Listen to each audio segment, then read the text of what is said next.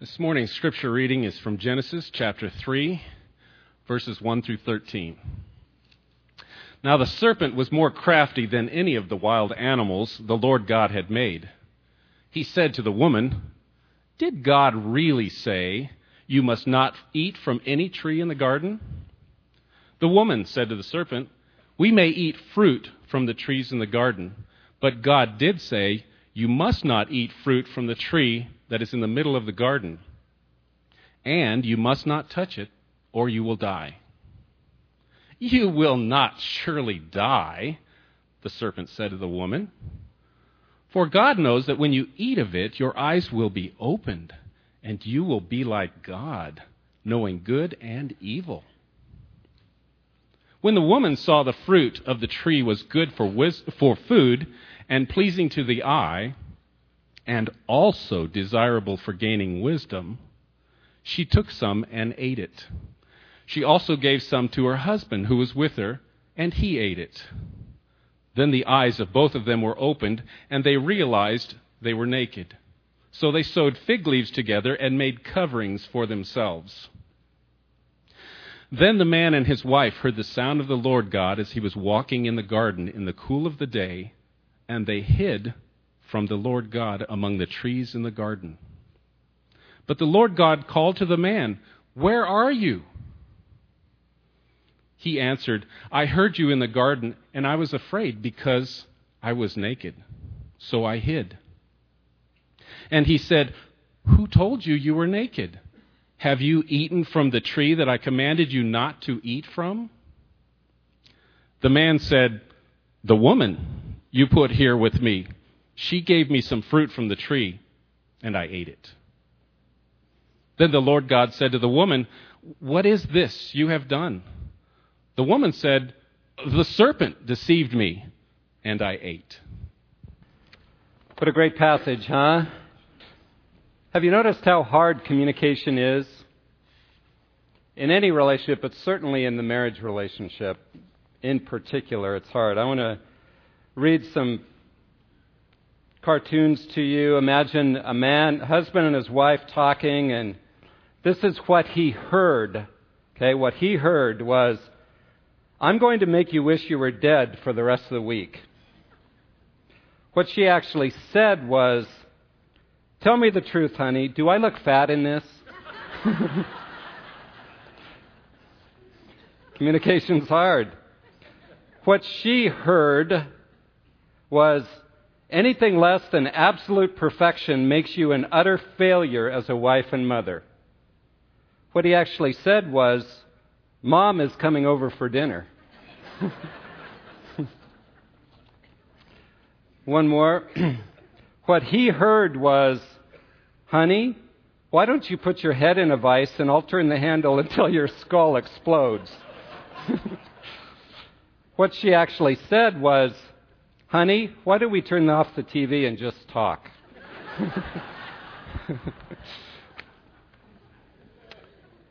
Communication's hard. we misunderstand each other. That's true in marriage, but if you think about it, it's true in every relationship. It's certainly true in my marriage. Jeannie and I have a good marriage. We love each other, and I think we love each other pretty well, but too often we misunderstand each other. We get our feelings hurt. We get upset. We don't understand. We feel slighted. It happens in the best marriage. It happens in every marriage. It happens to some degree in every relationship. Because no one loves anyone else perfectly. We're all selfish. Selfishness invades every relationship. And even in my own life, apart from relationships with others, I struggle to do the right thing. I often know the right thing to do, and yet I struggle to do it and sometimes choose to do the wrong thing. So in ourselves, that happens, in communication with others, in relationships with others, and in general, the world as a whole is a mess. Sin and selfishness taints every relationship on the personal level, on the international level. Why, uh, why, do, why are we in this economic mess, this financial mess? in our country? Well, ultimately, it all goes back to selfishness, right? Greed. People who wanted things they couldn't afford, so they took out loans that they couldn't afford, and banks thought they could make the money, so they gave loans they couldn't afford, and we ended up in the mess we're in because of greed. Why is the world such a mess? Why, as we've seen over the last few weeks, if God made the world good and He called it good, then why is there so much badness mixed in? As a young friend of mine put on her Facebook page recently, she was asking the question, very good question. If God is just, why is the world so unjust? If God is just, how can the world be so unjust? Well, that's a great question. Bad things happen to good people. Good things happen to bad people. We have random disasters that take thousands of lives. And if we're really honest, and we really look closely, there is something wrong with everything.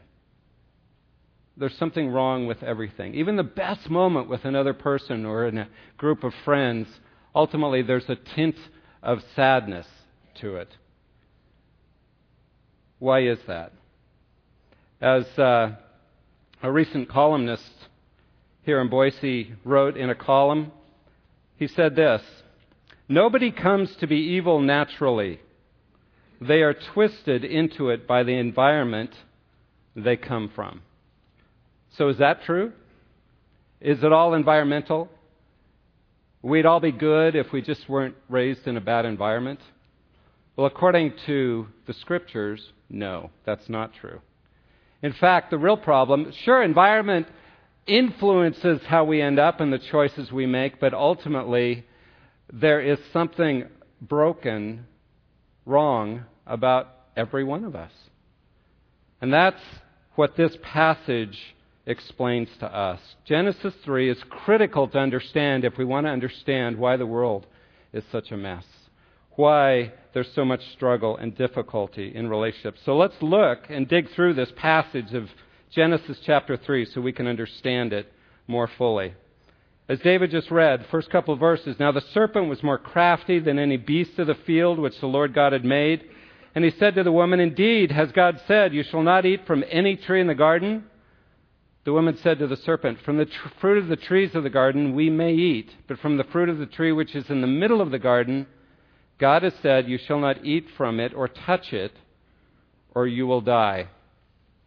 Now, in chapters 1 and 2, of Genesis, we saw that God created the word, world good, untainted by sin. It's beautiful. And chapter 2 ends with this marvelous picture of God creating woman. She's fabulous. Adam is so excited he can hardly stand it. And he bursts out with joy and poetry, the first recorded words of man anywhere, poetry because he's delighted in this woman. And the chapter ends with, and they were both naked and were not ashamed. There's beauty and intimacy and no shame at all in their relationship. That's how chapter 2 ends. But chapter 3 ends with the world as we know it broken. How do we get there? Well, it begins right here with the serpent. The serpent had a scheme. The serpent, as we see in the New Testament, clearly embodies Satan.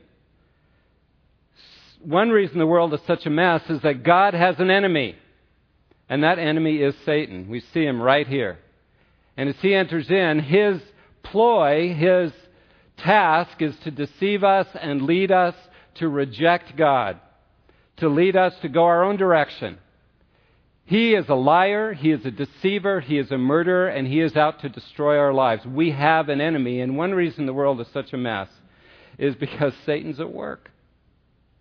Satan is there out to destroy our faith in God. And here, right from the beginning, he twists God's words.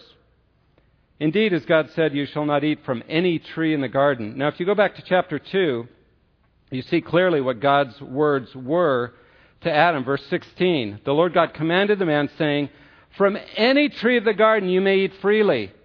You see, God loves to open up the door and give us tremendous joy and opportunity. He goes on to say, just don't eat from one tree. But you can freely enjoy everything else. And so Satan comes in and says, huh, God's really put limits on you, hasn't he?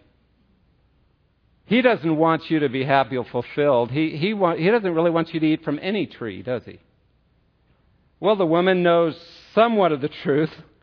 She says, Oh, well, we can eat from any tree in the garden except one, and, but we can't even touch it. Well, God didn't command that part of it. He's already got her confused. That's, Satan loves to do that, confuse us about what God really wants. To make us think that God is putting more limits on our lives than He really is. He wants us to enjoy fully the wonderful gifts He's given us in life. But Satan wants us to think God's a spoil sport.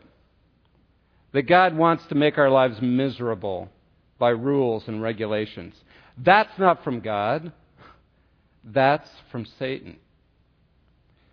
And so he says, Oh, God really doesn't want that. And then notice how he goes on, how he twists God's words first, and then he directly contradicts God's statement in verse 4. The serpent said to the woman, You surely will not die.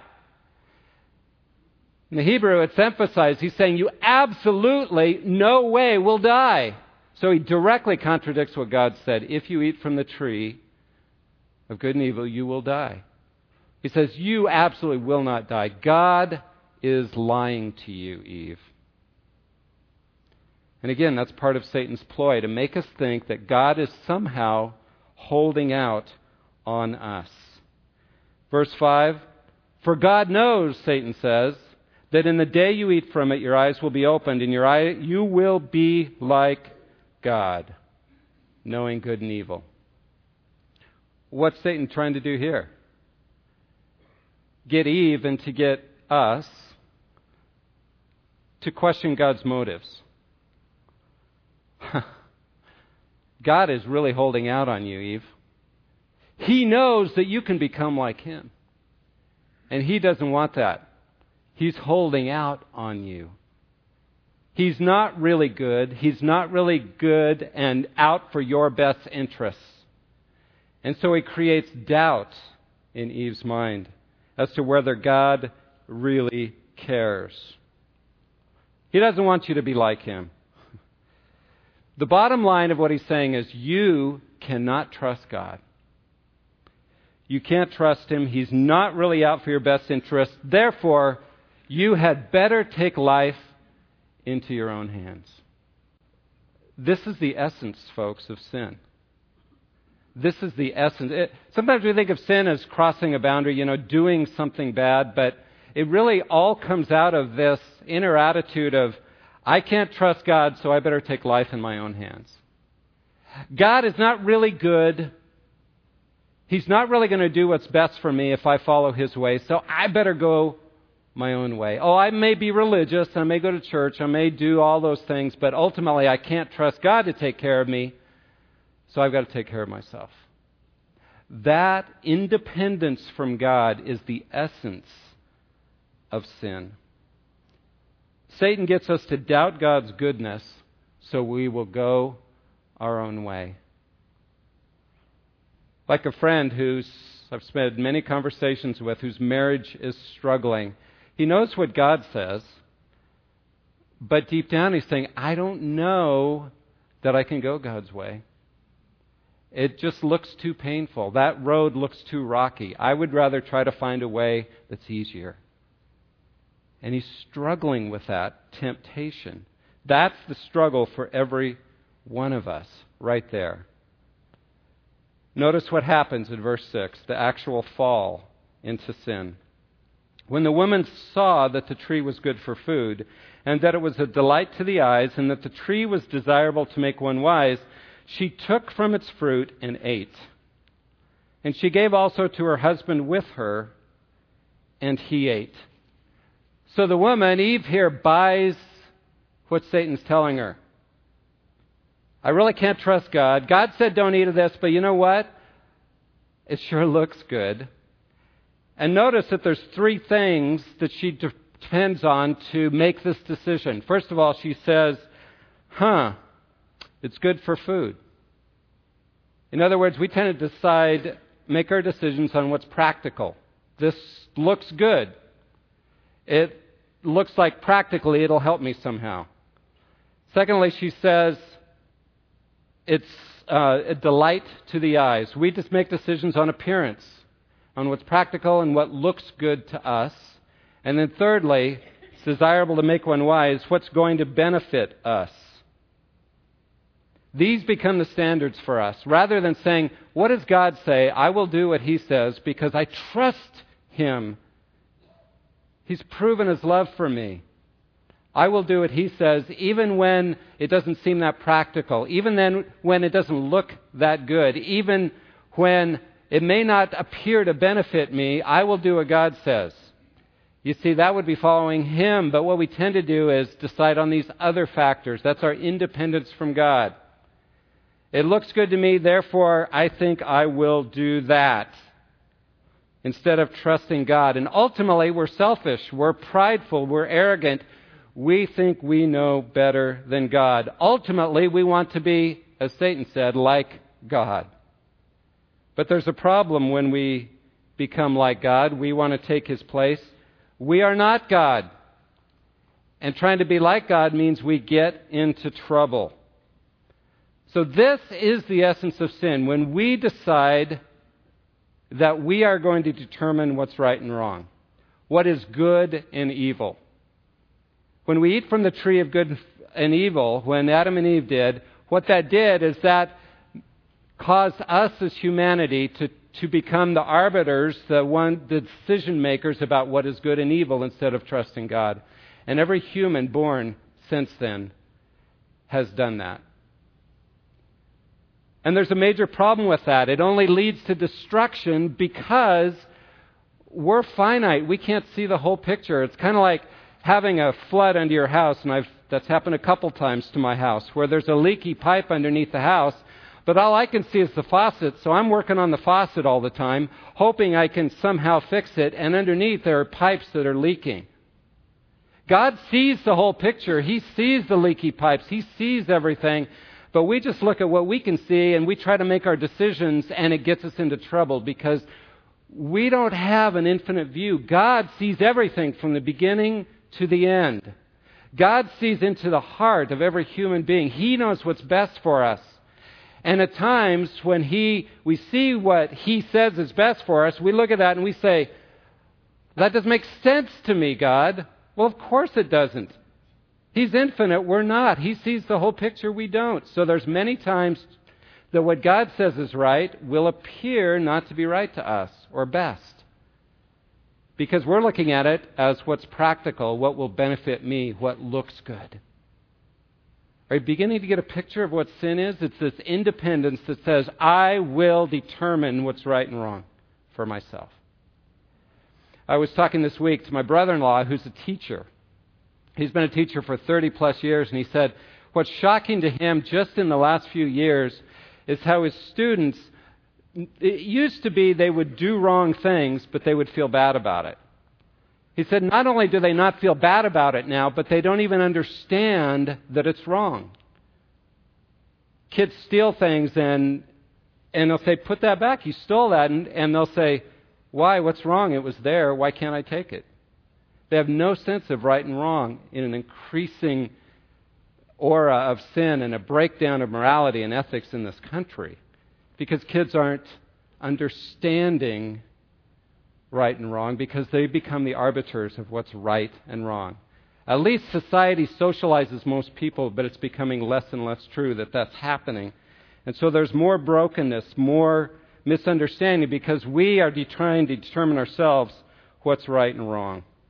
I want you to notice something that really affects marriage here. it says, She took from the fruit and ate at the end of verse 6, and she gave also to her husband with her, and he ate. He was with her. He was standing there the whole time. Satan's talking to her, deceiving her. He got the direct command from God, and what does the man do? He says nothing. And then when she gives him the fruit, he goes ahead and eats it. In chapter 2, where man was created, it says God put him in the garden to work it and to guard it. That's the word. Keep it or guard it. He was meant to be a guardian of what God had said and what God had created. But what the man does here instead, he lets Satan, he should have taken Satan and wrung his neck or kicked him out of the garden and said, You get out of here. That's a lie. You leave my beloved alone. But he didn't. And that's been the struggle, I think, for us men ever since. We, we struggle to be the guardians of what God has created, to step out and lead and love and care for creation, our wives, our families. And yet there's something very interesting over in Romans chapter 5. It says this in verse 12 Therefore, just as through one man sin entered the world, Stop there for a minute with me. Who ate of the fruit first? Eve did, right? And yet, in Romans, Paul, in his commentary on Genesis, says, Through one man sin entered the world, and death through sin, and so death spread to all men because all sinned. That's the fall which spread to every one of us, this independence from God. But notice who's held responsible. Eve ate first, but who's held responsible? Adam. Adam is. Men, I don't know about you, but I take this as a real challenge personally in my life and in my marriage. It's easy for us to kind of back down like Adam and say, well, pff, you know, she's going to make her own decisions, and my kids are going to do their thing, and I've just got to focus on work. I'm a provider. That's what I'm going to do. And and we back off from guarding and protecting and kicking Satan out of our, out of our families and our homes, and we don't take responsibility. But ultimately, I think as men, as I read this text, when we stand before God someday, and we say, yeah, but she, but they, but God will say, no, I held you responsible for your family. Now, again, our kids, our wives make their choices. But, but I think what he's saying is did you seek me? Did you seek to guard your family? Did you seek to take responsibility to love your family well? Because ultimately, like Adam, I think we men will be held responsible. So I take that as a charge from God, and let me challenge you men to take that as a charge.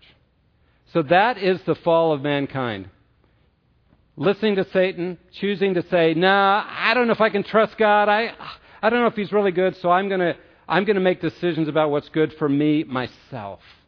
And every one of us born since then have struggled with that because it was passed on to every one of us. And there were consequences to that. And that's what we want to look at next, verses 7 through 13.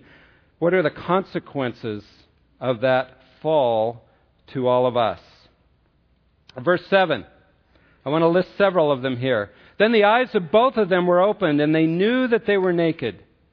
And they sewed fig leaves together and made themselves loin coverings. First thing that happened was shame and guilt. Remember the end of chapter 2? They were naked and not ashamed. All of a sudden now they know they're naked and they're ashamed. There's guilt. There's which is something that every again every human struggles with this shame this guilt this sense that if i'm exposed people are going to reject me. Secondly, there's a broken relationship with God. Verse 8 They heard the sound of the Lord God walking in the garden in the cool of the day, and they hid. Now, this is God. How foolish to try to hide from God, but they're hiding behind trees, trying to hide from the creator of the universe who made them and made everything else. There's a broken relationship with God, a, a fear before God, a fear that God rejects you, and the guilt before Him. There's a lost trust and a lost sense of acceptance before Him. Third, there's fear. Verse 9 and 10. The Lord God called to the man, Where are you? And he said, I heard the sound of you in the garden, and I was afraid. So I hid. Fear has entered the world. Fear, shame, guilt, none of these things were in the world before Adam sinned, but sin enters in and we all experience shame, guilt, and fear. Fear of rejection, fear of the future, fear of a stock market crash, fear of what might happen, fear of failure. Fear entered the world when sin entered the world. Fourth, there's a broken relationship with others. Verse 11 through 13, and God said, Who told you you were naked? Verse 12, the man said, The woman whom you gave to me, she gave me from the tree, and I ate. And the Lord God said, What have you done? The serpent deceived me, and I ate. Now, Adam and Eve, who were in perfect harmony, and he's telling her poetry because he's so excited about seeing her, and now he's blaming her. It's her fault. So there's this sense of blame and pointing fingers and broken relationship, misunderstanding, hurt, so that every relationship has this tainting of brokenness and pain, hiding, blaming God, blaming others, blaming. You see, through the fall, Man fell. We fell. And the word that God uses for it is death. Now we'll see physical death comes a little later, but it does come because of sin. But ultimately, when God said, You eat from this tree and you will die, he was talking about spiritual death. This separation from God, separation from one another, even a brokenness within ourselves where we're broken, every one of us. We're a fallen, broken people, every person. We're broken in our relationship with ourselves and with others and ultimately with God. And what this means is every human being is capable of great good because we're all made in the image of God. And every human being is capable of great evil. Because when we choose to act independently of God, we become the deciders of right and wrong. We end up hurting ourselves and others and ultimately God Himself. That's the fall. That's how it affected every one of us. We're capable of crime and murder, etc. Because when you separate yourself from God, you make your own decisions and you become uh, subject to the ploys of Satan himself. He's the God of this world. And you're either serving one or the other. So man fell but, as we'll go on to see, creation fell as well. When the fall happened, when the fall from grace, when we turned our backs on God and decided to act independently of Him, creation fell as well. It's twisted and it's broken. As Romans 8 says, all of creation, Romans 8:20 through 22, all of creation was subjected to futility, to corruption. And that's why there's earthquakes and tsunamis. That's why there are tragedies and random accidents. That's why everything you have in your house eventually breaks down. because we live in a fallen world, because sin tainted everything. Creation itself is tainted and waiting for the day when Jesus will return and create a new heavens and the new earth that won't have any of that corruption to it. Scientists call this the second law of thermodynamics, entropy, that everything is breaking down in creation. Everything is running down. All, the whole universe is running down. Why? Because sin affected everything. And it'll only be set right when Jesus returns. So, my friend who asked, How can God be just? If God is just, why is the world unjust? Well, it's because God gave us a choice. In his desire to have us love him freely, he gave us a choice to turn our backs on him. And when we did that, all the world became unjust. There's injustice in relationships. The world's not fair. There's injustice between nations. We live in a broken, hurting world. So, those are the consequences of sin that we all experience. Death, it's called. The wages of sin is death. It's not a very pretty picture. So, how does God respond? And that's what we want to look at in the rest of the chapter because God's response is one of love. It's tough love, but it's one of love.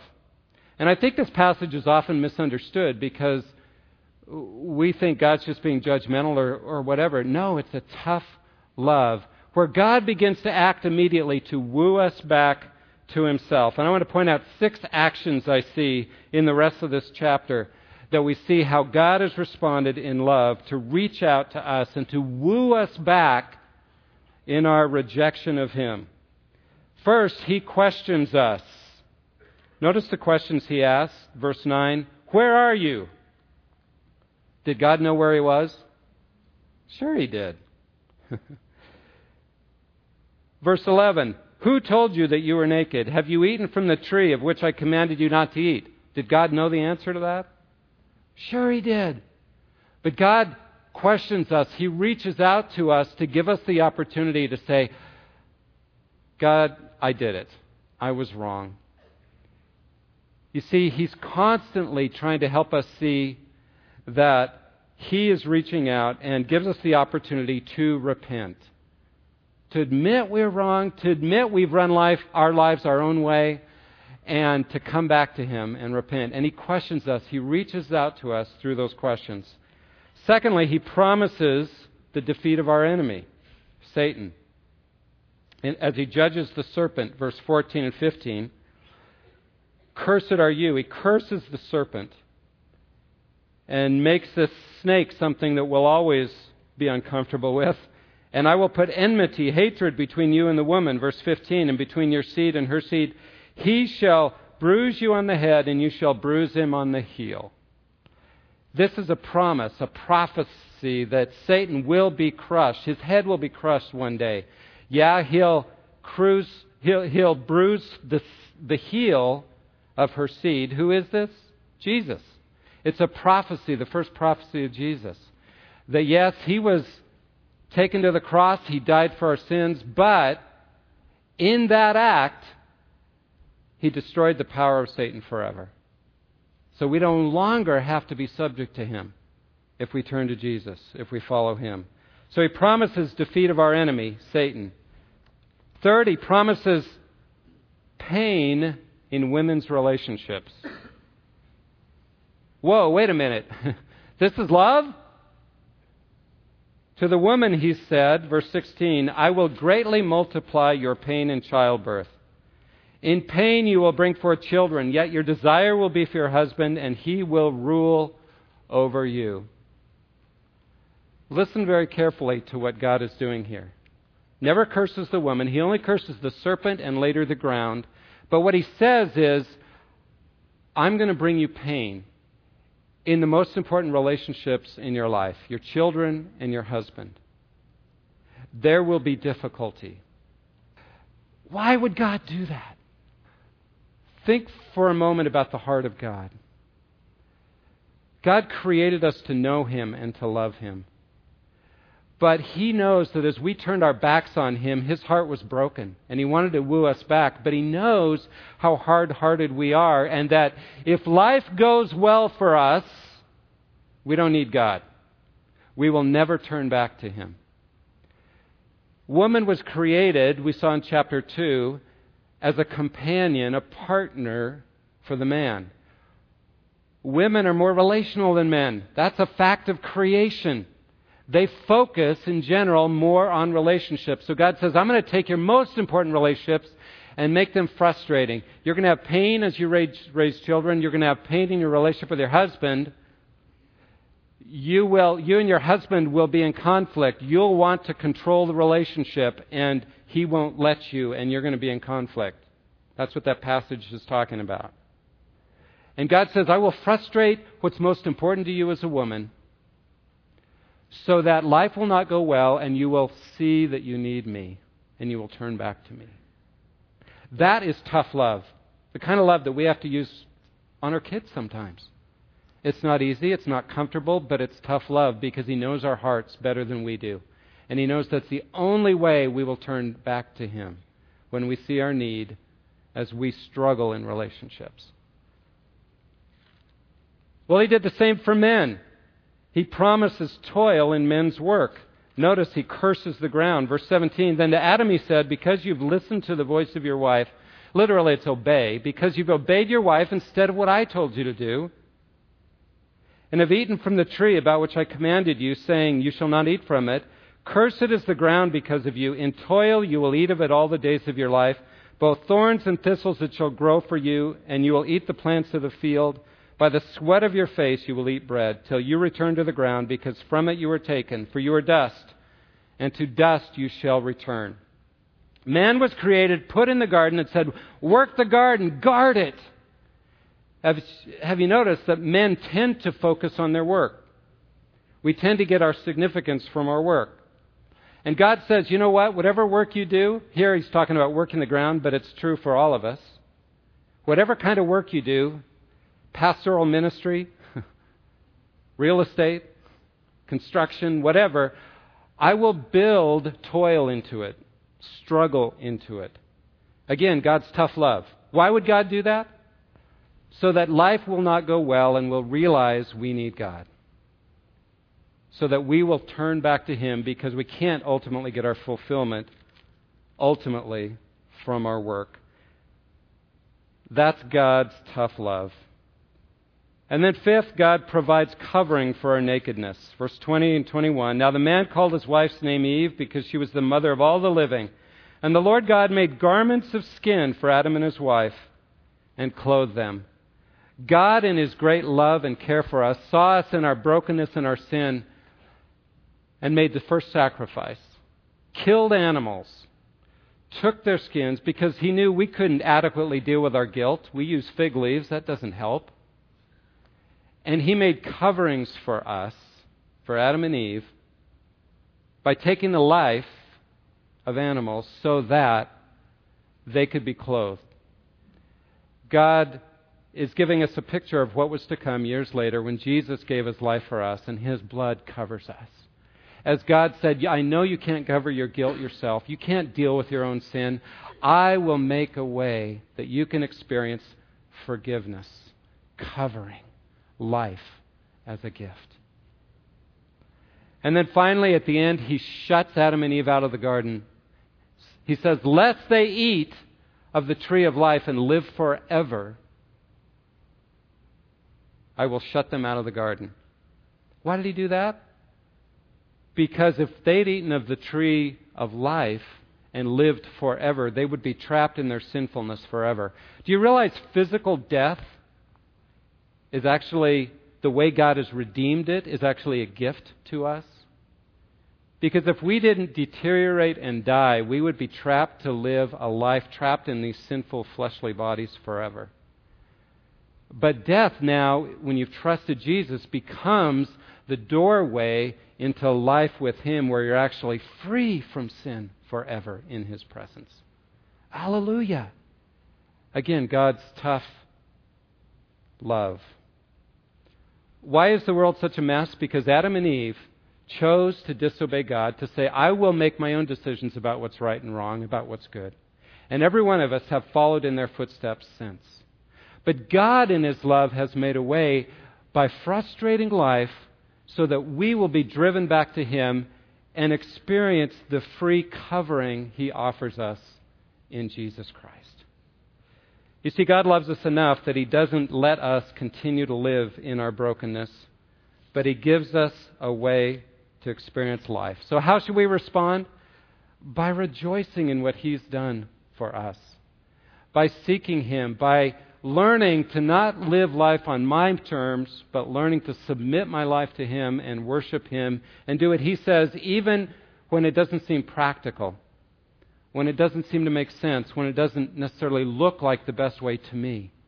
But trusting that He's good because He proved He was good forever when He sent His Son Jesus to die for you on the cross. You know God loves you, that He is good because He sent His Son to die for you. Let's pray. Lord, as we've looked at this passage, it's such a clear picture of our own brokenness and our own independence of you, and we confess that to you now. And we thank you that you've made a way that we can begin to live a life of dependence and joy in you.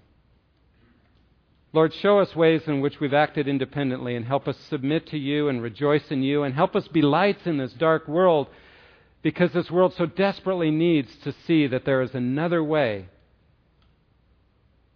a way of life. We pray in Jesus' name. Amen.